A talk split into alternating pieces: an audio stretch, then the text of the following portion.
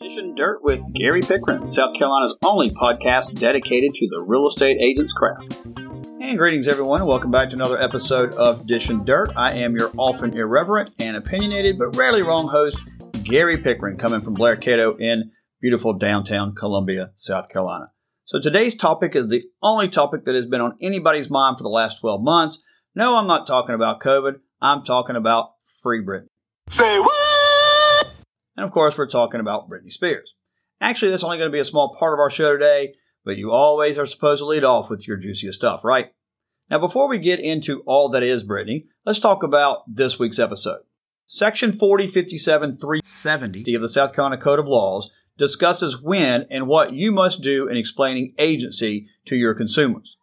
Now, we're going to delve into this statute over the next couple of weeks, and we're going to learn what you need to say and when you need to say it when it comes to agency. Then, in my quick take today, I'm going to give you the Cliff Note version on all that is Britney. And I know some of you really don't care about Britney. Quite frankly, I don't either. But at least if someone is going to ask you about it or mentions it to you, or you see a stupid post on Facebook about it, you'll know what they're talking about. And finally, we'll end up, as always, with Gary's good news only. So let's go ahead and get started today. As I have mentioned before, I have represented well over 50 real estate agents before the Real Estate Commission for grievances. Now that I'm on the Real Estate Commission, I'm unable to represent agents, but I've been able to take all that experience I've learned from that to help you with this topic. When a grievance is filed and an investigation begins, one of the documents that the investigator can ask for, and often does ask for, is that proof of agency even if you were aggrieved upon a matter completely unrelated to agency, if in that investigation they determine that you did not follow the agency rules and regulations and the law as it pertains to agency, that whole matter can turn on that issue and now be an issue of agency. And in fact, I have represented a client who was grieved for an unrelated matter involving an air conditioner unit, which he ultimately was proved that he did not do anything incorrectly or improper when it came to that air conditioner unit.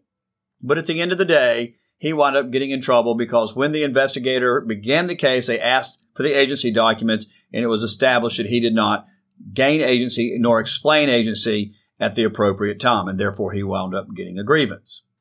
Section 4057.370, the code, requires multiple tasks of a real estate agent that must be completed by you before you can provide client services. And remember, the client services we're really concerned about are advising, advocating, and counseling. And so we're going to discuss these services over the next few shows of Dishing Dirt. Now, some of these that we're going to talk about include what is first practical opportunity?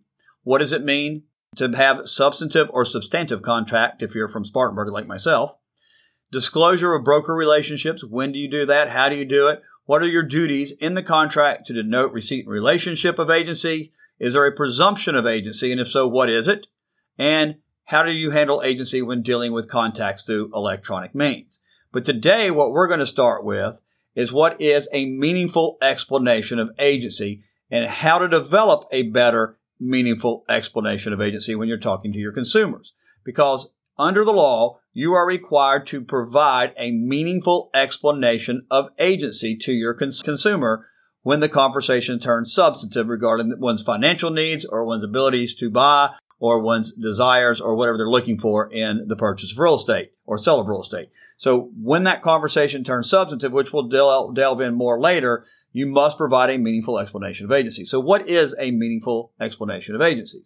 First, I believe that most agents struggle with a meaningful explanation of agency. And I believe the reason they do so is because they truly have no plan in mind when it comes to explaining agency. Once they meet the consumer and they know they have to go through agency, they fuddle through it. They do the best they can, but they have never really sat down and planned it or outlined how they're going to explain agency to a consumer. I think a lot of them have just never thought it through, never thought it out. Others have, but they've never really taken the time to decide if what they're saying is in fact a meaningful explanation. Now, we all practice listing agreements in the trade of trying to get people to sign listing agreements all the time. Agents go to webinars, they go to seminars, they travel all over the country to learn how to get more people to sign listing agreements and how to get them signed and how, what language you're supposed to use and what your sales pitch is. But rare, rarely does a real estate agent spend equal time on trying to figure out how to get buyers to sign. And quite frankly, I think using agency and explaining agency is a very meaningful tool in getting more buyers and sellers to sign up with you. And a lot of agents struggle with that and say, it's where I lose most of my clients. I have them ready to sign. I sit down and I start talking to them about agency and they decide they just don't want to commit to me. And the next thing I know, I've lost them to another agent. So today, when I give you these seven key words that are going to help you explain agency and help you have a very meaningful explanation of agency, these words are perfect words not only for following the law, but they're also perfect words for marketing because it's going to separate you from everybody else and it's going to show you what a, and your client what a great agent you are. And I have taught this these terms all over the state of South Carolina for 10 or 15 years now. And I've yet to have a real estate agent come back to me and say that did not work for me. In fact, some of the biggest agents in our market have always credited me saying that these seven words are in fact how I do my explanation of agency. And I rarely, if ever, don't get a client to sign. So I believe that if you'll trust me and use these seven words in your explanation of agency, I believe you will be very successful. History has shown that. And I'll have to give credit to these words in a few minutes to the actual person who uh, actually came up with this formula.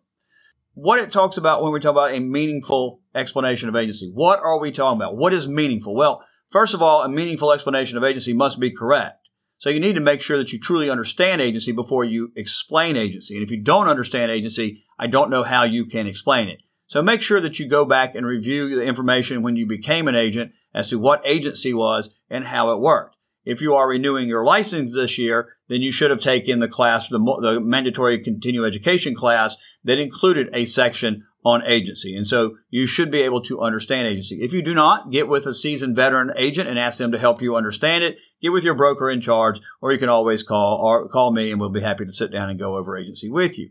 So the first point of meaningful explanation of agency is it must be correct. Secondly, it must be easy to understand. If you use jargon and uh, acronyms and things of that nature, your client might not understand. We tend to forget in our industry that not everybody knows what a frog is or what a closing is or what a FSBO is because those are terms that we use all the time that the consumer may not know. So you have to make sure that your exp- explanation is easy to understand and is correct. What I would recommend you do is sit down with pen in hand and a piece of paper and write down whatever it is your explanation of agency is. Make it thorough, cover every single base. After you write it down, read it, make sure it does truly present a correct uh, interpretation of what agency is and it's easy to understand. And then you need to memorize it and then practice it on a friend. After you explain it to your friend, ask your friend, do you truly understand what I'm saying? If you don't understand what, if they don't understand what you're saying, then you desperately need to start over and try to come up with a different explanation of agency. Remember, if your family and friends have no clue what you're talking about when you explain agency, it's likely that your consumer has the same misunderstanding. Now, I'm going to give you an outline of how the explanation of agency should be done. I am not going to give you the word for word as to an explanation agency because agency needs to be done in your own words. It needs to be how you speak. And if I was to sit down and write out a paragraph or two on agency and said, here it is, and you memorized it, as soon as your clients ask you, what did you mean by, or how does this work? You're not going to be able to understand it because it's not in your words. You need to write this agency explanation in your words and how you speak so that you can answer all of those questions. The seven words I'm going to give you are phenomenal words in explaining agency. And I'm going to give 100% of the credit the, of these words to Ruth Marcus. Ruth Marcus was a trainer at the former real estate agency, Russell and Jeffcoat, which was here in Columbia, South Carolina. It has since been bought out by a Coldwell Banker. And when Ruth Marcus was an educator, she was one of the best, absolutely one of the best. And I sat through many of her classes as a lawyer trying to understand more about real estate many, many years ago. And these were the seven words that Ruth Marcus says you must always use when you explain agency. So I'm going to give you the seven words and then I'm going to talk about each of those words. So the first word is law, L-A-W, law. The second one is disclosed. Next we have choice. We have representation. Fifth is relationship. Six is writing. And seven is protection. So let me give those words to you again. Law, disclose, choice, representation, relationship, writing, and protection. All right. Let me talk about each one of these words. Law. I am going to open up any explanation I have of agency with my consumer by talking about law. And so it's an easy transition to go from small talk into what you have to cover because once they start talking about what they want to buy, why they want to buy it, how much they can afford to pay, all you're going to do is interrupt and say, tell you what, John, before you tell me what kind of house you're looking for for your family, I am required by law Now, why do we say that? Because real estate agents are as trusted as lawyers and used car salesmen, which isn't very trusted at all. And so because a consumer doesn't trust you, the most important thing in sales, as you've always learned or should have learned, is trust. Until you can establish trust with your consumer, you're going to have a very hard time getting your client signed. And so what you need to do is establish trust. What establishes trust more than telling the consumer at the very beginning, before they say anything to you, that I'm required by law to do something? Once you do that, you have set this bar very high for yourself and you have separated yourself from all the other agents who have not done this. So an agent that I uh, taught how to do this years ago told me the first time she did this speech that she was competing with three or four other agents. And when she finished that first statement, I'm required by law too, the consumer stopped her and said, You're required by law? And she goes, Yes. She goes, Were the other agents? And she goes, Yes. She goes, Well, none of them went over this. So she got the client. So it's a very important word, very powerful word. Now, second word we have is disclose. Why is that an important word? People love to be disclosed information. They don't want to be told anything. People don't like to be told what to do, but they love to have things disclosed to them. So the second word is disclose. I am required by law to disclose to you agency. It's very powerful. People like to hear what's being disclosed. It's almost like it's a secret, like you've got important information. You are sharing that information. Third word, choice. People love to have choices. That's why when you go into Firehouse Subs, they have a Coke machine in there that will give you 6,184 different varieties of Coca-Cola. If you go to Europe, you don't get these kind of choices. When I go, to, when I went to Europe, you had Coke, Coke Light, and Sprite, and that's about it. Maybe Fanta. But here in the United States, everybody wants 60 million choices of breakfast cereals and Coca-Colas and you name it. So choice is important to human beings, particularly Americans. I am required by law to disclose to you agency at the end of my presentation. You will have the choice. You put the power in the consumer's hands. Not only are you giving them a choice, but you're giving them the power to make the choice. Now, representation and relationship kind of go together. Everybody wants to have somebody representing them. That's why all these athletes and celebrity have people holding their phones. They got agents. They got people. Everybody wants to have people. Secondly, relationships. Everybody wants to be in a relationship. That's why we have Christian Mingle and and all these other different types of dating apps uh, that you swipe left and swipe right. I don't even know what they're, what they're called. But anyway, we have all those because people want to be in relationships. So I am required by law to disclose to you agency. At the end of my presentation, you will have the choice as to the level of representation and what type of relationship you and I are going to enter into. Sounds pretty good so far, right? Lastly, you're going to finish up with the word writing. We are going to put whatever you decide, whatever you choose into writing. And we're going to do that for your protection. Why those two words? Well, because you're required by law to put it in writing, first of all, and you can't get paid unless you have agency in writing in writing tells that consumer, I'm done this by law, but I'm doing this because I'm required by law, but I'm also going to put it in writing and I'm going to back up what I'm telling you today with a written document. Put my, putting my mouth to pen to paper to back up my mouth. And that's what people like to hear. And protection. Now, so let's talk about protection. Is it really for their protection or is it your for your protection? Eh, technically I could say it's for both. Because the code in South Carolina for real estate agents is written for the protection of the consumer it is proper for you to say this is for your protection. It's also for your protection as an agency because hopefully it'll end any issues of procuring cause, which it may or may not. You need to listen to my podcast on that. But what it will do is it will put in writing your expectations, their expectations, and it will create the client relationship you must have in order to provide those client relationships.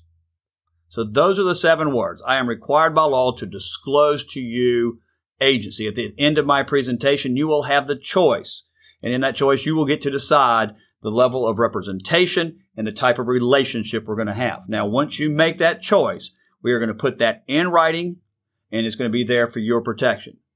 Now, at that point, I am going to quickly shift over to the differences between customers and clients in South Carolina. In South Carolina, if you want to be my customer, I can provide you information. I must deal with you fairly and give you good faith dealings but that's basically it. I can give you readily available information. So quite frankly, Mr. Consumer, I don't know why you would want to be my customer because you could really do that on the internet all by yourself. You would not need my assistance. So quite frankly, if you wanted me to be my customer, I would just recommend you do it on your own. But because you obviously sought me out and you probably have already looked at the internet and realized how difficult it is and why the most consumers believe in real estate agents and the value of real estate agents, let me talk about my service to you as a client. Well, first of all, we have certain duties to you called old car duties. It is called obedience, loyalty, disclosure, confidentiality, accounting, and reasonable care. Are those duties important to you, Mr. Consumer? In fact, I would bet that the confidentiality is one of the most important duties we have to you because, I mean, we already know the Russians have all of South Carolinians' tax returns. I must keep all of your information confidential. Anything I learn from you today, I must keep confidential. Even if you fire me or we buy a house together or at the end, it just ends naturally, you have the right and I, to expect me to keep all that information confidential. And I will. Same thing with accounting. I'm going to give you every single number, where it comes from and why. If you want to look at all these duties, in addition to that, we have loyalty and you also have reasonable care. Now, I'm not going to give you reasonable care. I'm going to give you extraordinary care. And lastly, after I go over old car duties, I like to then talk about the three duties that truly separate a client from a customer. And that is the ability to advocate, advise, and counsel, because that's truly what makes you an agent is your ability to advise the client, to advocate for them and give them counsel. You cannot do any of those for a customer. And that is what really separates you from anybody is that your ability to give them good advice to, to help advocate to get this deal done. And so at that point, I'm also explaining that I have these additional duties that I'm allowed to do for you as a client, but I cannot do for you as a customer. So if you need help on pricing, you need help on how much to make an offer, how much earnest money, anything that you would need advice for in real estate, I wouldn't be able to help and so if I'm not going to be able to give you advice, you might as well just go ahead and do it yourself because you're not looking for somebody to help you. Really, you're just wanting somebody to open the door. And I'm not just here to open up doors. I am here to use my knowledge, my expertise, my experience to give you the best advice, to give you the best counsel, to give you the best advocacy to help you get into this house. And I think really those are the three things that you, that separate customers and clients, which should make somebody want to have you represent them in a client relationship versus a customer relationship because truly there is nothing you can really do for a customer if you can't advocate for them, you can't advise them, and you can't counsel them. Those are the three most important parts of being a real estate agent. So why would you want to be my customer and not be my client? At this point, I think it's evidently clear that your consumer is going to want to sign up with you as a client and not as a customer.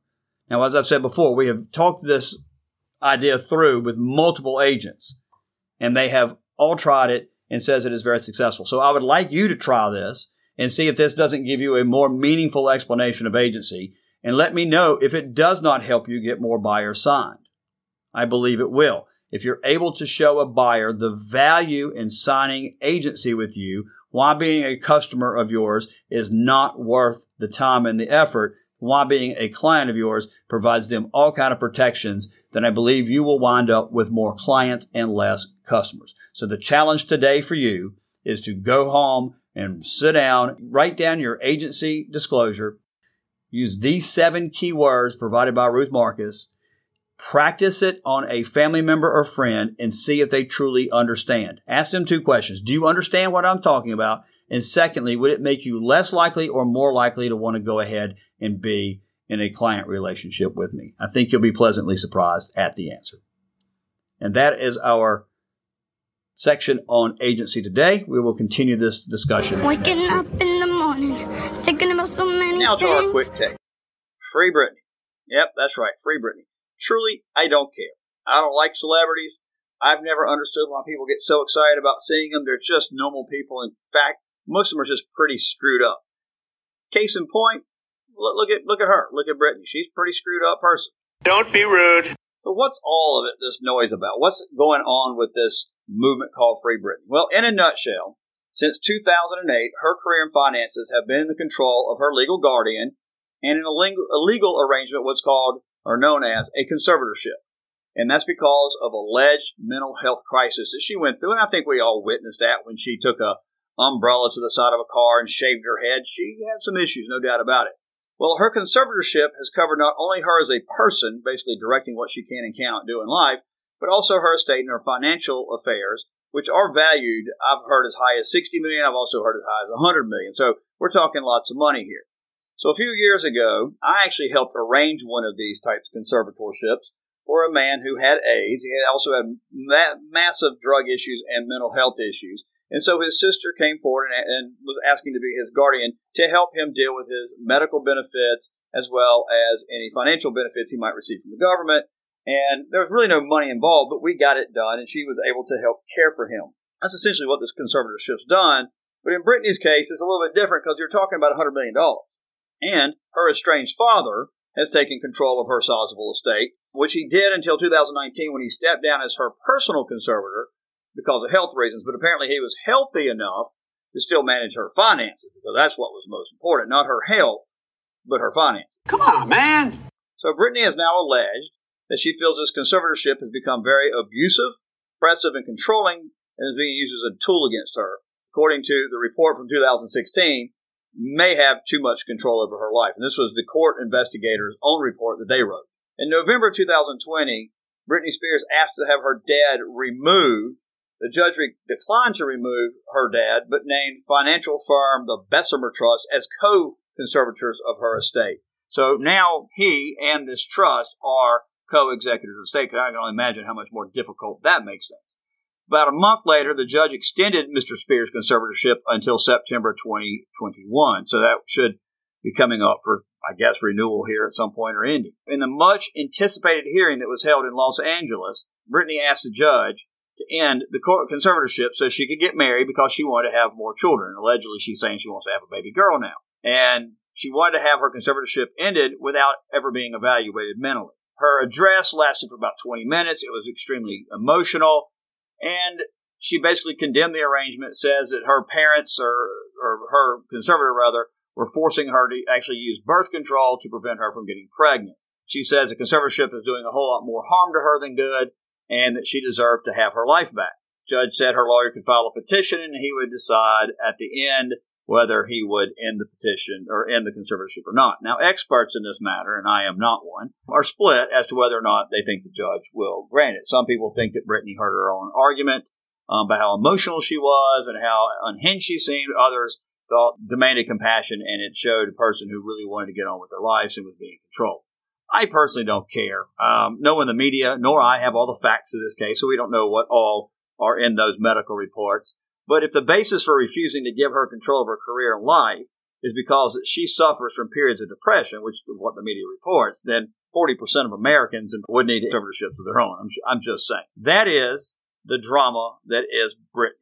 So now you know. You probably know more now than you wanted to. Waking but at up least in you the morning, And now on to thinking about Gary's so Good News many things. So the goodnewsnetwork.org has reported that charitable giving in the United States rose 5.1% last year to a record high of $471 billion in 2020. That just shows Americans always take care of each other. And while people continually try to put down our country, it's another example of that's not who we are as a country.